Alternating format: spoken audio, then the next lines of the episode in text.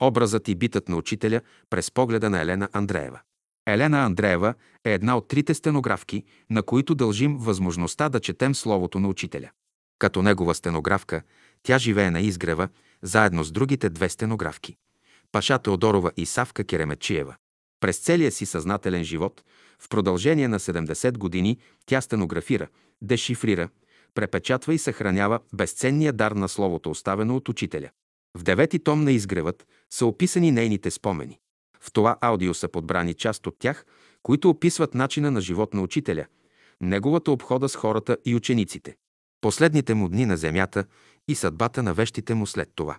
Условие за живота на учителя. Елена Андреева. Прави впечатление, че учителят е живял и работил при възможно най-скромни условия, при които човек може да работи.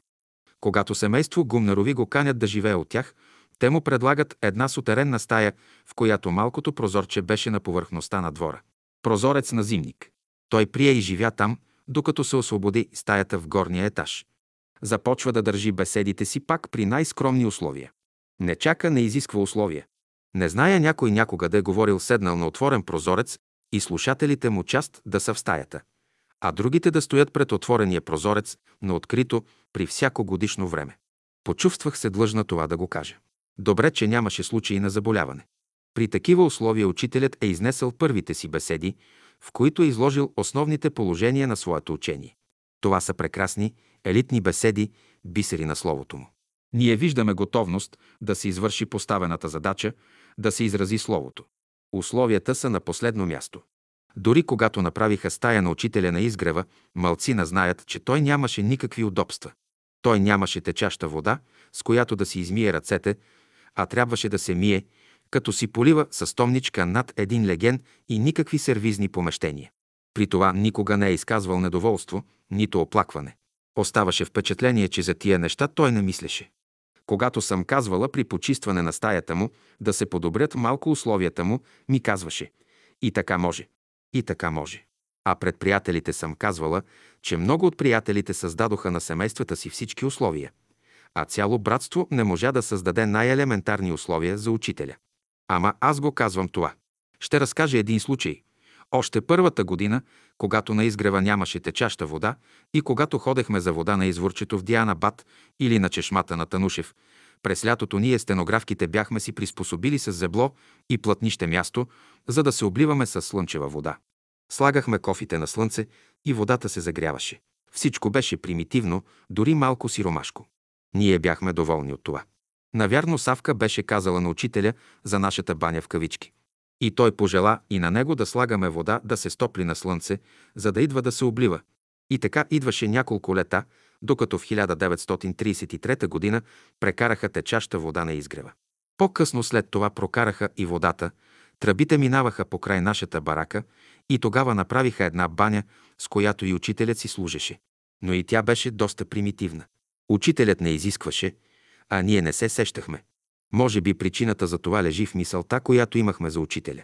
Ние го мислехме за духовно същество и никак не сме мислили, че той има физическо тяло, което е подчинено на същите закони, на които и нашите тела. Значи и той има същите нужди. И целият живот учителят живя при такива условия, лишен от най-елементарни удобства. А това е необходимост. Той никога не поиска да му се създаде каквото и да е удобство. Моето дълбоко впечатление е, че учителят нито изискваше, нито очакваше нещо от нас.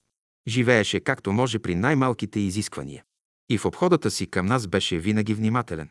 Понеже учителят познаваше нашето естество, знаеше нашите възможности и добре е виждал какво трябва да прави, за да не съблазни никого. Ако бяха създали по-благоприятни условия за него, мнозина щяха да се съблазняват. Дори и при тия оскъдни условия, при които той живееше, Имаше някои, които се съблазняваха. Учителят знаеше какво прави. Вергилий Кръстев в какъв смисъл се съблазняваха? Завиждаха ли му? Елена. Съблазняваха се. Един беше казал. И аз, ако живея в такава къща, ще бъда учител. Това не е ли съблазън? Дори повече. Той е глупак, който го е казал. Вергилий. А туалетната каква беше тя? Елена. А туалетната беше най-напред далече, както е неговата къща долу при Иван Кароцаря, дето я държи. А после направиха до бараката, там дето близо до чешмата. Ама пак външна. Ама нищо бе. Той до края се миеше на легенче, бе брат. Никакви елементарни условия нямаше. Аз си бях приспособила едно такова казанче и си миех нещата вкъщи по-хубаво, отколкото учителя. Не, да ти кажа, не мога да не го кажа това. И сега ми е мъчно, като го казвам. Пак как сме били толкова слепи, пък нищо да не създадем, като най-елементарни човешки условия. При един разговор с брат Начо Петров, след заминаването на учителя, го попитах, кои са причините заради, които не закупихте местата, както посочи учителят. Не закупихте местата за братството, нали? И защо не направихте сградите, които учителят беше посочил? Вергилий. Имаха ли средства, имаха ли пари и условия?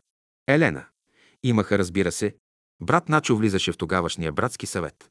Той ми каза, ние мислехме, че учителят разбира от духовните работи. Как и защо ще закупуваме тези пусти, празни места? Те не ни трябват. Значи липса на ученическо съзнание. Липса на вяра в учителя. Липса на послушание. Това са причините, за да не се изпълни завета на учителя.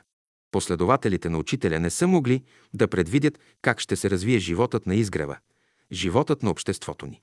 Те не са могли да помислят и да си представят онова динамическо развитие, което стана. Учителят само казваше какво трябва да се направи и ни оставяше свободни да го направим или не. Учителят беше същество, което абсолютно спазваше свободата на другите. Дори не се намесваше, когато грешим, защото казваше, че човек греши, когато няма опитност. Ако има опитност, не греши. Но казваше също, грешките трябва да се изправят. Учителят имаше висока обхода към нас, като разумни същества. Неговата обхода не му позволяваше да слезе до нашето неразбиране, а ни остави да се учим от опитностите, които ни липсваха. Учителят не можеше да слезе по-низко от своите изказвания. Неговият висок морал не му позволяваше. Учениците трябваше да изпълнят това, което учителят казваше. Трябваше да има послушание, а послушанието проистича от любовта, която учениците имат към учителя. Когато каже учителят да се направи нещо, учениците трябва да го направят и без да разбират защо трябва да го направят. Ученикът ще види и разбере това, което учителят е казал след като го изпълни, че то е за негово добро. Учителят дойде на земята, дадени знания и светлина, показани пътя. Той живееше това, което ни говореше. Много души преди нас са минали по този път. Сега е дошъл нашия ред. Нека не пропуснем възможността, която ни е дадена. Ние сме в състояние да направим това, което нашите светли братя ни помагат да направим. Ние можем да следваме пътя и ще вървим в този път, който води към виделината и живота. Всичко е възможно за чистите сърца, за светлите умове, за любещите души. Учителят живееше при незгоди и неудобства. Учителят живееше при незгоди и неудобства. Никога не се оплака и никога не изказа недоволство. Той можеше да изтърпи всичко. Фактът, че той изтърпя нас такива, каквито бяхме без да ни опрекне, показва неговото голямо търпение. Веднъж присъствах, когато няколко души дойдоха последователно и му разказваха едно и също нещо. Това беше за борбите на Дан Колов. Първият дойде и разказа на учителя какво е видял и той го изслуша с внимание. Дойде втори и той изказа впечатлението си от борбата. Учителят го изслуша със същото внимание. Дойде трети и той му разказа същото. Учителят не пресече никого, не каза, че знае, но всеки изслушваше с внимание и търпение, без да се отекчи. Дори зададе някои въпроси, на които те с готовност отговаряха. Хората не обичат да им разказват това, което знаят. Ако някой разкаже нещо, което другият знае, той веднага го пресича и казва «Остави това, зная го». Не чух някога учителят да каже такова нещо. Той всеки изслушваше с внимание. Имало е случаи при общи разговори, когато някой от слушателите искаше да се покаже колко много знае и учителят да не го чуе и да продължи да говори. Но това е възпитателен метод. Във всички случаи, когато някой изказваше страданието си, мъката си или болката си, учителят слушаше внимателно и отговаряше заинтересовано, като му даваше съвет или наставление. Той сам е казвал, че понякога е трябвало да изслуша някого един час, два часа, а някога и повече. Така той пак ни показа своето търпение, своята сдържаност и своето благородство. Разказваха ми един случай, когато един от последователите по някакъв случай упрекнал учителя за някаква негова постъпка. Учителят през цялото време мълчал, не се защитил, нито пък се оправдал. В такива постъпки се вижда благородството на човека. Да те обвиняват без да си виновен. Помня, че този брат не беше идвал много дълго време при учителя след този случай и веднъж имахме братска вечеря и той дойде в салона малко по-късно. Когато влязал, учителят го видял. Случи се така, че аз бях близо до него и учителят ми каза да ида и да каже на този брат да дойде на масата на учителя. Като му казах това, той трепна и отиде при учителя. Веднъж един брат ми разказваше как той говорил и упреквал учителя, защото дал съвет на едно негово близко същество, на този брат, който той не одобрявал. Учителят пак не се защитил, като че ли е бил длъжен да се съобразява, когато дава съвет на някого, с мнението на другите. Учителят е изтърпявал упреците без да се защити. Това е сила на характера. Един от студентите комунисти, които идвали да се хранят в нашия стол, разказвал един случай за учителя, на който той присъствал. Били сме на обяд. Хранали сме се и студентът е присъствал на този обед. Обедът бил почти завършен, когато дошли двама души от града. Спрели пред учителя. Единият се нахвърлил на него с упреци и рогатни. Той го изслушал, нищо не отговорил, нито се защитил, но като свършил да ни ругае, учителят му казал, ти си боледувал от сифилис и още не си излекуван. Ако искаш ела, мога да ти помогна. Рогателят нищо не отговорил, обърнал се и двамата си отишли в града. Студентът, който разказва случая, вади извода, че учителят, ако е искал, е могъл да направи всеки го свой последовател. Само, че този студент сигурно не знае, че учителят не търси последователи, а остава всеки сам да дойде при него по вътрешен подтик и свобода, за да се учи. Храната на учителя. Вергилий Кръстев. Сега, с какво се хранеше учителя на езерата? Елена Андреева. На езерата с всички, когато беше нормално. Нали? Само в 1936 година. 1936 година е когато учителят се разболява след побоя. Му готвехме специално. Иначе не искаше да му се готви специално. Хранеше се от общата храна. Вергилий, какви храни обичаше той? Елена. Най-прости. Най-простите. Когато сам си готвеше, готвеше си само супички, вареше си само жито. И това е. Вергилий. Сега, тука на изгрева. Елена. На изгрева. Първите години, като отидохме, много често идваше при нас стенографките, когато бяхме вече там, когато нямаше стол и носеше ни храна. Да речем, донесли му нещо, зарзават някакъв. Той каже, хайде да го сготвите и донесете ми. Та сме имали тия радости, да бъдем много често с учителя и да му готвим. Вергилий. А кой се грижеше за белето и за изпирането му на изгрева и на Рила? Елена. На Рила много сестри, всички бяха готови, но когато сме били на екскурзия, той като си съблече дрехите, даде на някоя сестра да му ги изплакне. Щото той казваше само с вода ги изплакнете, щото те нямат нищо друго, освен пот. А пък в София и на изгрева имаше една сестра Василка Иванова.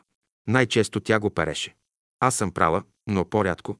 Иначе за готвене много пъти съм му готвила. На изгрева и горе на езерата също така. Вергилий, какво готвехте обикновено? Елена, ами вижте, готвехме зарзават, както ние си готвим. Да речем лятно време ще сготвим грах, ще сготвим зелен боб, ще сготвим чушки, нещо яхния картофена. Той всичко ядеше, с много хубаво разположение се хранеше учителя. Това за мен е било образец, храненето на учителя. Даже когато е сериозен, нали, някога дойде учителят, мълчи, не говори. Много сериозен е, разбираме, че си има нещо, с което се занимава, но храната винаги с много хубав апетит се хранеше. Така да ти е драго да го гледаш. Но имаше някои хора, нали да намерят махани в яденето, то и такова, оно и онакова. Такова нещо у него не видях. Вергили. А какви му са били любимите ястия на изгрева? Елена. Траханата, която той ядеше, има два вида трахана, която се прави от пресен квас, кисел квас, народния квас, който народа употребява. Сега има продават готова трахана. И с плодове обичаше да се храни. На закуска ядеше или маслини, или сирене, обичаше българско сирене. Като че ли го предпочиташе пред кашкавала. Той имаше възможност каквото иска да яде, защото като забележи какво няма, нали приятелите носеха. Например, той е казвал така, а и мен мисля, че ме е пращал. Я иди да вземеш хубаво сирене. Винаги ще каже да вземеш хубаво сирене. Обичаше сирене, маслинки също обичаше. Ядеше с удоволствие маслини. Приятелите му носеха и от чужбина, такива на времето имаше внос различен. Маслини хубави. Обичаше и руски чай. Той сутрин най-често закусваше чай, по-рядко мляко или трахана. Това му беше за закуска. Друго не закусваше. За обед една супичка и салата. На общата храна. Вечерно време най-често пак чай. Но той след обяд, към 4-5 часа, като си почиваше, пак изпиваше по 2-3 чая. Не пиеше вода, чай пиеше. Вергилий, понеже вие казахте, че през 1936 година при побоя е засегнато здравето му, вие казахте, че и зъбите му нещо са пострадали, имале паднали зъби ли? Елена. Не, той беше от ударите зле. След това аз не довърших разказа си. За първата неделя на изгрева бе съборен ден, когато след беседата играхме паневритмия, всички го поздравихме. Тогава след паневритмия всички отивахме и му целувахме ръка, и за пръв път тогава учителят се ръкуваше с нас с двете си ръце. Като си подадем ръката, той с двете си ръце ще ни хване. Сега с всички ли се е ръкувал така? С някой ли само? Но аз това го видях, че така се ръкува с двете ръце и на очите му даже сълзи имаше, защото всичкото това премеждие се преодоля, нали? То беше празник. То беше празник за нас, празник и за него беше. Ние това го видяхме. С много радост беше той тогава, защото показа ни нещо, което е много голям урок за нас. Аз съм убедена, че всеки един от нас, ако има вяра, може по същия начин да оздравее. Той нищо не направи външно за лекуване, нищо. Най-много, което е, че взе рициново, то не е за лекуване. Той много скромно ядеше, правили сме му и компот, и ушав тогава, нали така от плодовете, които носеха, щото от градината пращаха сливи, плодове каквито има вишни и сме правили компоти. И горе сме правили за второ ядене компот. Брат Ради като прати кошче или голяма кошница, то стига за всичките. И като прати, ние ги давахме за общия стол. От храните, например, обичаше бамя, зелен грах обичаше. Така с удоволствие ги ядеше. Чушки обичаше печени. Даже за есента, за да ги задържим дълго, една година брат Ради беше купил дървени въглища, че в праха те са сухи и ги налага чушките едни върху други, за да има до коледа чушки. Щото тогава не правехме компоти както сега. Нямаше буркани, нямаше капачки за затваряне на компоти. Пивницата дими, съборът свети. Вергилий Кръстев. Казваха ми, че зад салона имало някаква пивница. Елена Андреева. Да, ама тя беше, да. Вергилий, кои години беше и как стана това? Елена. Вижте, то беше едно място на един частник. Бяха предложили някои да го купят, но защо не го купиха, не зная. Имаше богати хора в братството, които нищо не им струваше да го купят това място, но защо не го направиха, не зная. Той все така повишаваше цените, щото с течение на времето все се повдигаха местата и преди 9 септември 1944 г. беше пивница. Вергилий. И кой я беше построил? Елена. Ами този частника си беше дал мястото под наем и от гората направо си влизаха хората. И то беше отделено стел от нас и от тях. Вергилий, колко метра? Елена. Голямо място беше към 3 декара. Вергилий. А на колко метра от салона беше? Елена. А а до самия салон и до самия учител беше. Вергилий. Виж черната ложа как работи. Елена. Да, да, до самия салон, до самия салон беше. Вергилий. Учителят не беше ли доволен? Елена. Не беше доволен. Даже горната стая, дето му беше за слънце, когато ходеше, един ден ми каза, Еленке, можеш ли да направиш пердета оттам до там? Аз разбрах, че за да не го виждат онези хора оттам другите от пивницата, защото поиска само от южната страна, едно от крилото да му сложа пердета и от другата и цялата страна отзад. Вергилии онези пееха, пиеха, вдигаха шум. Елена. Шум, да, да. О, да, да. Много шумно беше и учителят нямаше спокойствие. Вергилий до колко часа беше? Елена. И до 12 часа, и до 1, и до 2 часа през нощта. Вергилий. И това всеки ден. Елена. Да.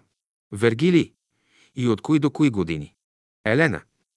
Доста време беше. Ние като бяхме там в парахода и нас ни безпокояха. После някога идваха пияни. Вергилий, пияни ли? Елена, да, разбира се. Вергилий, влизаха ли на изгрева пияни? Правеха ли скандали? Елена, рядко, рядко идваха. И сме имали неприятности. Имали сме от тях. И чак през 1945 година, когато на нас го дадоха мястото и там вместо пивница стана магазин за сесни продукти. Тогава вече престана да е пивница. Дълги години беше пивница. Вергили, какво нещо е претърпял учителят? Елена, да, много. Учителят никакви удобства нямаше, брат. Не само това. Той нямаше къде ръцете си да умие. Вергилий, къде си миеше ръцете и лицето? Нямаше ли горе в стаята си умивалник? Елена. Нищо нямаше горе. Вергилий. Поне един подвижен умивалник. Елена. Нищо нямаше, брат. Нищо не бяхме направили за учителя. Вергилий. И горе му поливахте сканче. Елена. И той си поливаше скана, когато се миеше, или са му поливали, когато трябва. Вергилий над Леген. Елена, да, Леген имаше и само това. А пък най-накрая имахме една чешмичка, която на рила я носехме за измиване. И тогава, като я носим, викам, учителю, пък да ви я туря тука таз чешмичка, че поне лятото да си измивате ръцете от прозореца, казвам. Като го отворите да си измивате ръцете, може, каза и тогава му я поставих, та като отвори прозореца си измиваше ръцете над керамидите и водата падаше долу на земята. Ако това е удобство, никакво удобство. От пивницата се носеше дим и се виеше по стълбите на учителя към горницата.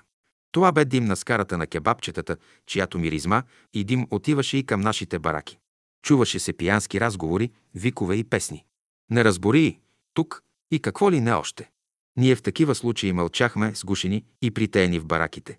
Знаехме, че това бе последица от непослушанието на братята към онова, което бе наредил учителя на времето. Ако го бяха купили това място с парите, които имаха, сега щеше да бъде наше и нямаше да я има тази олелия и атака срещу братството. Дойде време за един събор. Това беше един от последните събори 1939 година преди войната. Изгревът е препълнен с посетители. Имаме празник. И точно тогава започна да се издига голям дим от кебапчийницата и да се растила върху съборяните. Срам и позор за учениците. Тогава учителя посочи пивницата и каза, там е големият пушик и дим, а при нас е свещения огън. И тогава на 27 август 1939 г. държа беседата Свещеният огън. Ние я стенографирахме, дешифрирахме и се направи резюме на тази беседа, която ще включиме тук. Нали от едната страна е черната ложа, а от другата е бялата ложа. Учителят проявяваше търпение. Учителят проявяваше търпение не само когато някой му говореше. Той изслушваше дори някои, които се опитваха да го получават да му дават съвети как да постъпва. Защото имаше и такива случаи. Някои мислеха, че знаят повече от него и могат да му дадат съвет. Това бяха случаи, когато простак дава съвет на знаещ. Тъкмо в такива случаи се виждаше както търпението му, така и благородството му, защото учителят само премълчаваше. Когато простакът мислеше, че много знае и сам не може да разбере невежеството си. Такива случаи бяха по-редки в сравнение с това, което той претърпяваше от проявите на нашето несъвършенство и незнание. На това търпение аз съм се удивлявала и възхищавала. Той ни водеше в пътя на знанието с търпение и любов, като следеше развитието на всеки и само в критични моменти за някого го предупреждаваше и съветваше бащински, без да ограничи свободата му и пак го оставаше свободен да постъпи според своите възможности. Какво величие на характера, каква широта и благородство. Около 20-те години на века в братството навлязохме доста млади хора. Повечето студенти, които се интересувахме от духовните въпроси и търсехме много нещо в живота. По това време българското духовенство не отлъчи учителя направо от църквата, а го обяви за самоотлъчил се. В същото време в обществото се носеха най-различни слухове за поведението на учителя, приписваха му различни клевети и доноси. Дори правеха опит да го изправят пред съдебните власти. Завеждаха се следствия, всички от които се прекратяваха по липса на доказателства. Българската общественост се отнесе враждебно към учителя. Върху името му се сипаха поток от хули, мръсоти и клевети, както върху личността му, така и върху делото и учението му. Срещу него свещеници говореха от амвоните си, вестниците пишеха хули безсрамно казани и непроверени неща. Някой си Ласков излезе с една брошура, в която показа своето невежество и неразбиране. Присмех, подигравки и хули се отправяха и към последователите му. Но главният обект на нападението беше той. Безмилостни клевети приписваха му престъпление. Естествено, мълвата достигна и до съответните власти. Викаха учителя на следствия, разпити и понеже за всички обвинения нямаше доказателства, оставаше само мълвата да се носи и цапа умовете на тия, които вярваха. Този период от клевети срещу учителя продължи много години.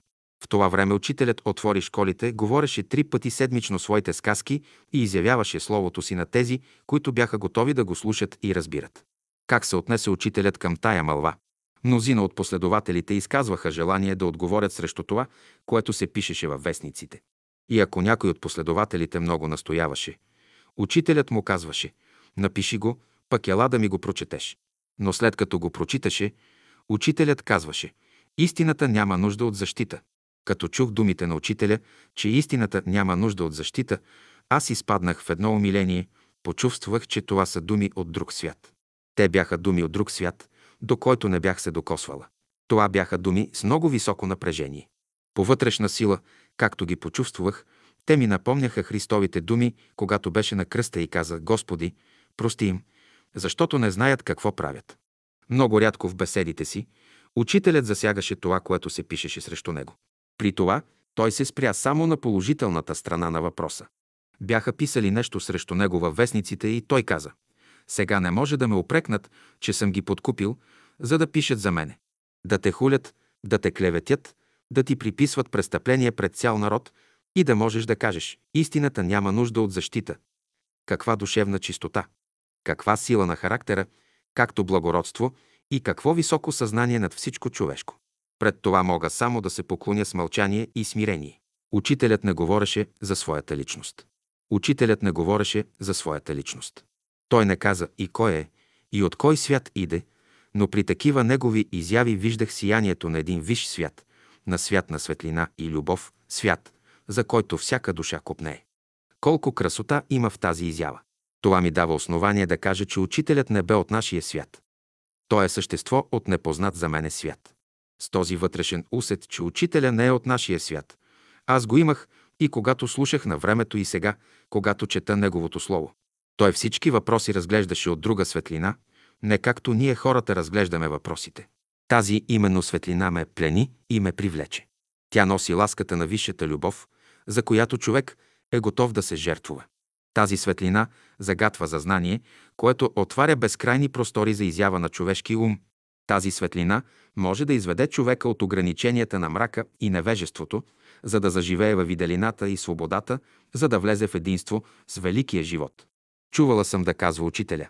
Аз не съм като вас. Сега ми стават по-понятни тия думи. Той е от друг свят. Не мисли като нас, не постъпва като нас, не живее като нас.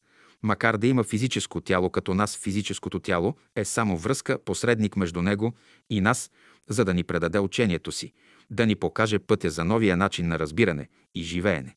Учителят живееше между нас. Три пъки, четири пъти понякога в седмицата сутрин в 5 часа ни държеше беседи и лекции. Шест месеца от първия пролетен ден всеки ден играехме паневритмия до началото на есента. Зимата след клас правехме общи гимнастически упражнения, дадени от него. На обяд идваше да се храни на общия стол. Ние бяхме често с него. И през деня по всяко време можехме да го видим в разговор с някой брат или сестра, а често и в група, с които водеше разговори.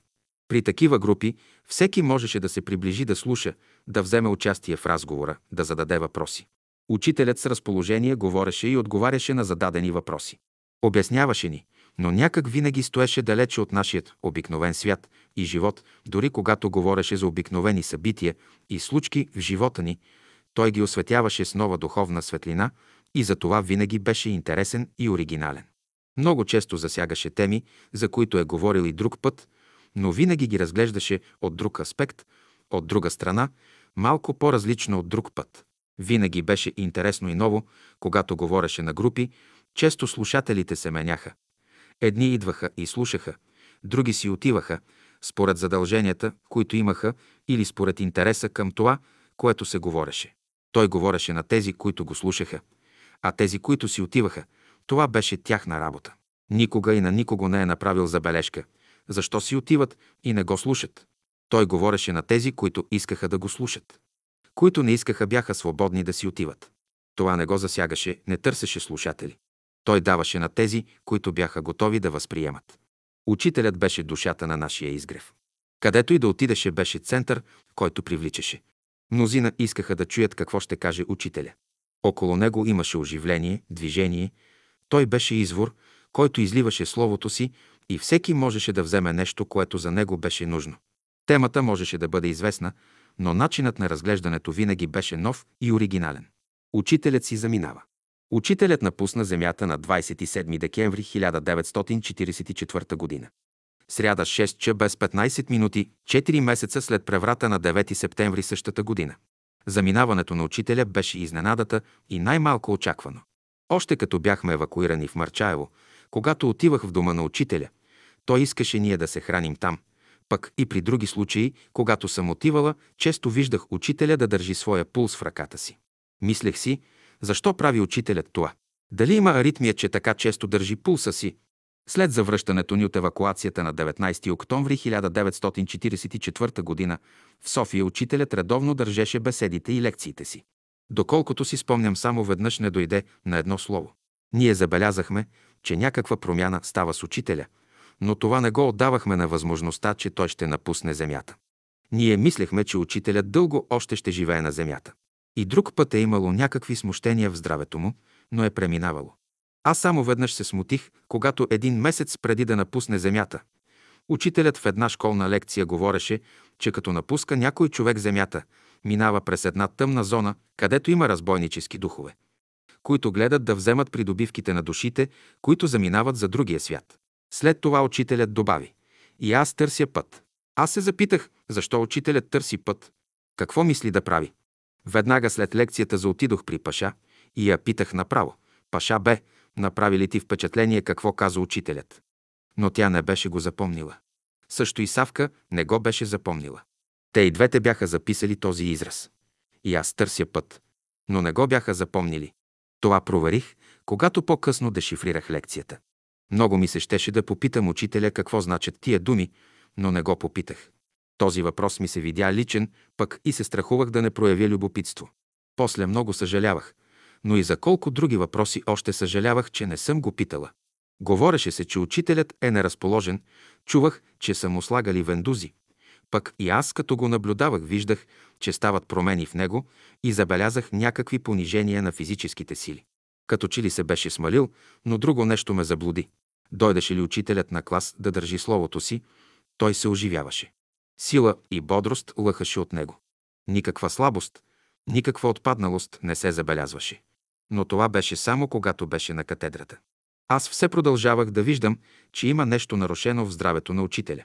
Това поддържаше безпокойството ми и бях на штрек.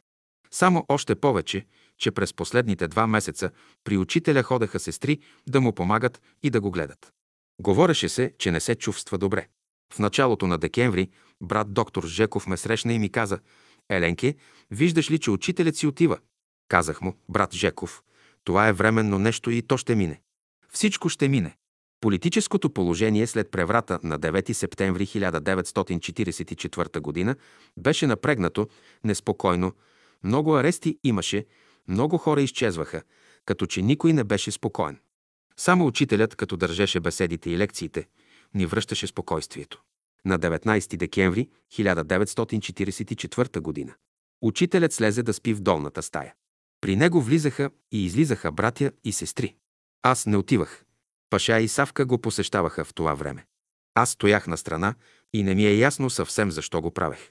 Паша ми каза, че учителят ти казал за тия посещения на братята и сестрите. Какво е това? Те го направиха като хан.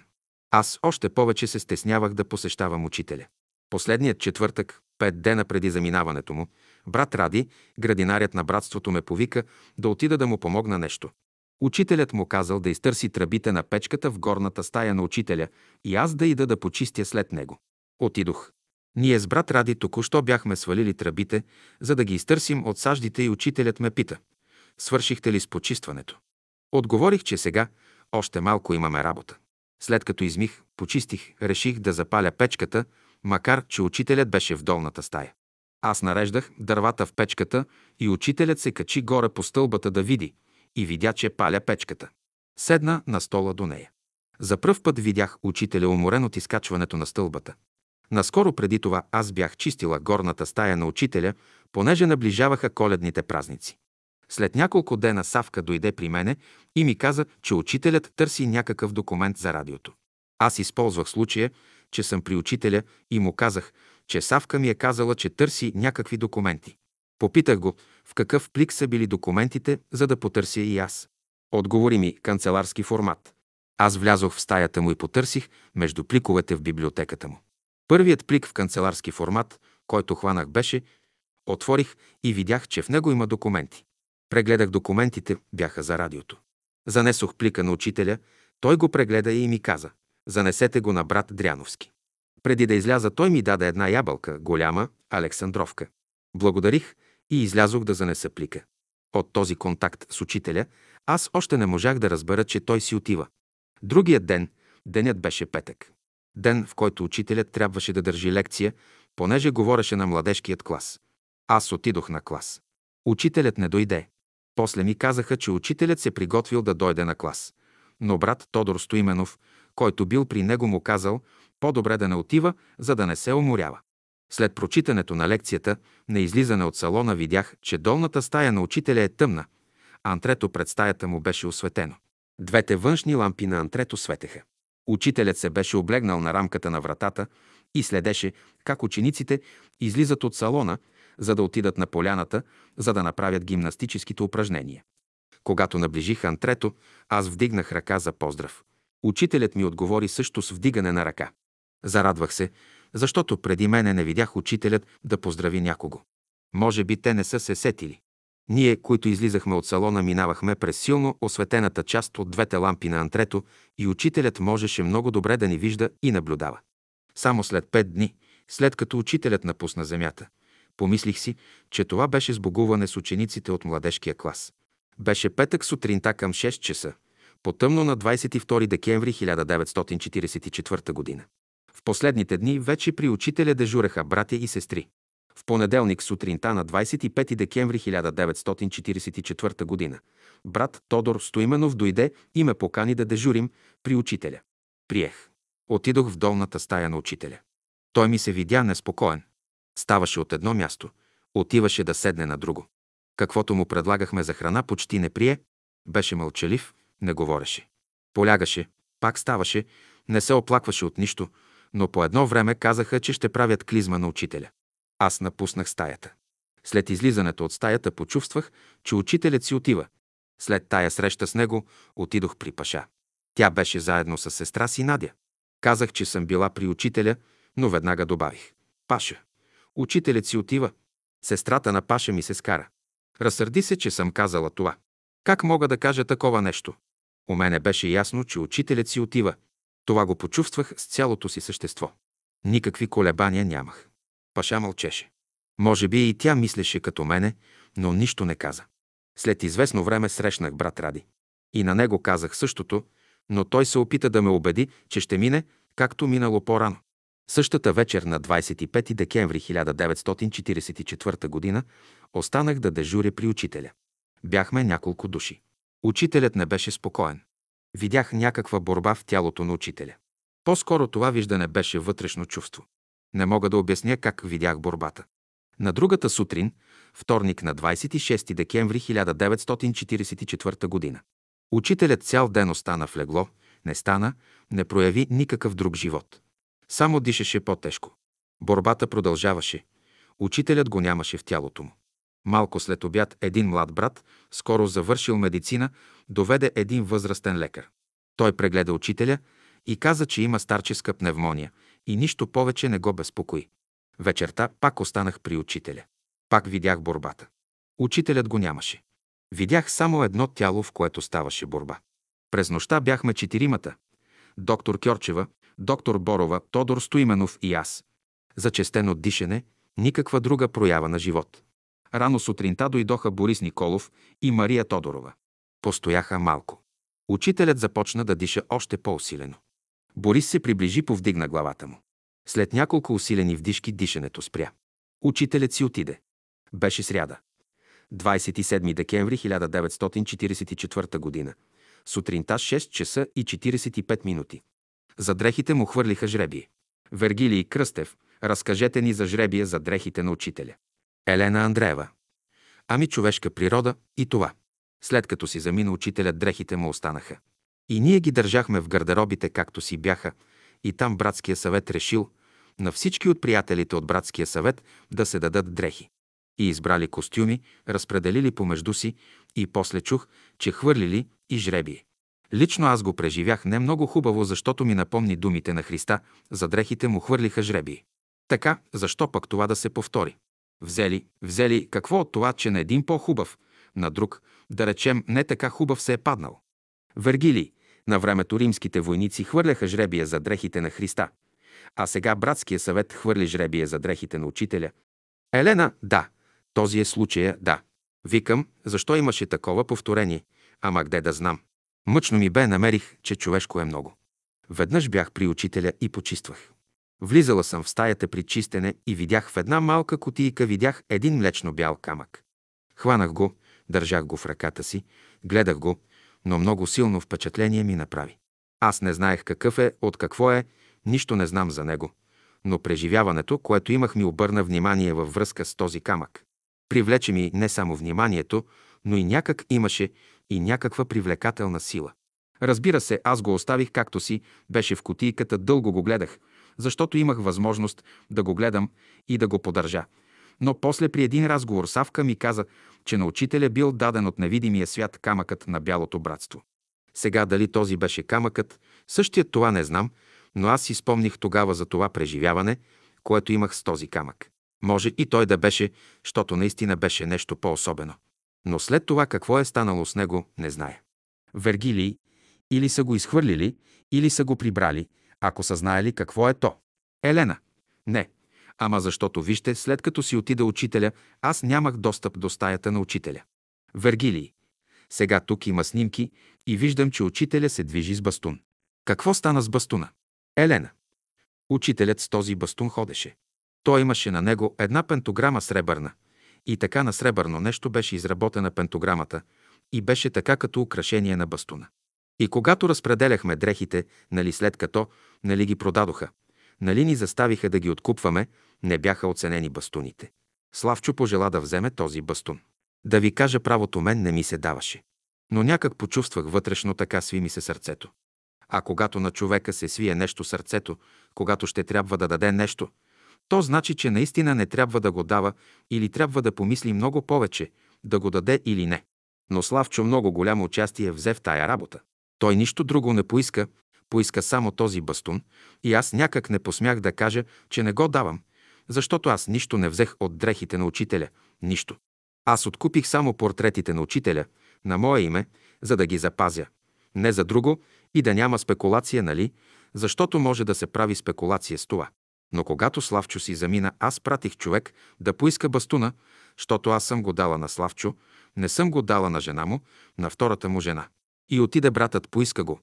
А тя казала, че той се е загубил, когато са се пренасели. Те се пренесоха от изгрева на долната къща на Славчо, там, гдето беше и Бертоли.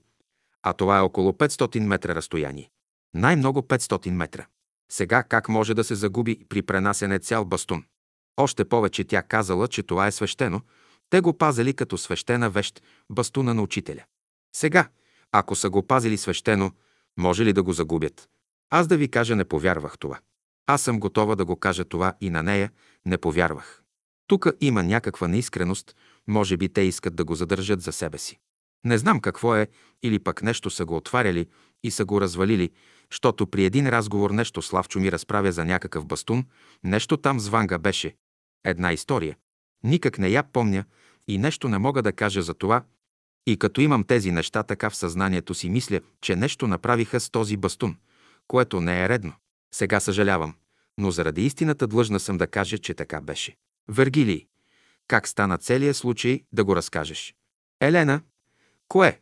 Вергилий, как стана описана вещите да се продадат чрез всестранни услуги тук в София? Елена, виж сега, най-напред. Като дойдоха ревизорите, описахме всичкия имот братски. Като описахме всичкия имот, видя се какво братството притежава. А тогава през 1947 година излезе закона за едрата градска собственост и тогава почнаха вече да режат от братските места. Вергилий. Ясно. Елена. Нали започна се от салона и така нататък. Салонът го взеха най-напред и така нататък. Вергилий. Това е 3 декември 1958 година. Елена, да, Вергилий. След процеса на 3 декември 1958 година. Елена. 1958 година. Вергилий. Да, процесът е 1957-1958 година. Елена. Значи това е. След това е. Вергилий. След това. Описът на вещите минава през заложна къща. Елена. Всички вещи бяха описани и като бяха описани се оцениха. Като се оцениха, трябваше да се платят. И понеже ние не искахме вещите на учителя на разпродажба да се дават, събрахме пари и откупихме вещите. Вергилий. Да. Елена. И това са документите за откупуване на вещите. Вергилий. Аз имам списък, кой какво е взел. Имам този списък. Сега аз искам точно да те питам за фактурите. И сега, например, тук Елена Щерева Андреева има портрет на учителя от Штилянова 100 лева, портрет от Борис Георгиев 30 лева. Той на учителя ли е? Елена, да. Вергилий. Пентаграма в дървена рамка 10 лева. И така и така това са вече други неща. Елена, да, всичкото. Вергилий. Сега този портрет на Штилянова къде отиде? Портрета на учителя от Штилянова.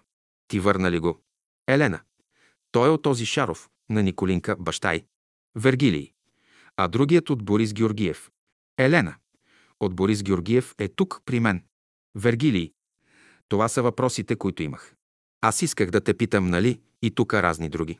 Това е история. Елена. Ама това е история и документ. Вергилий. Е документ, е и за това го пазим.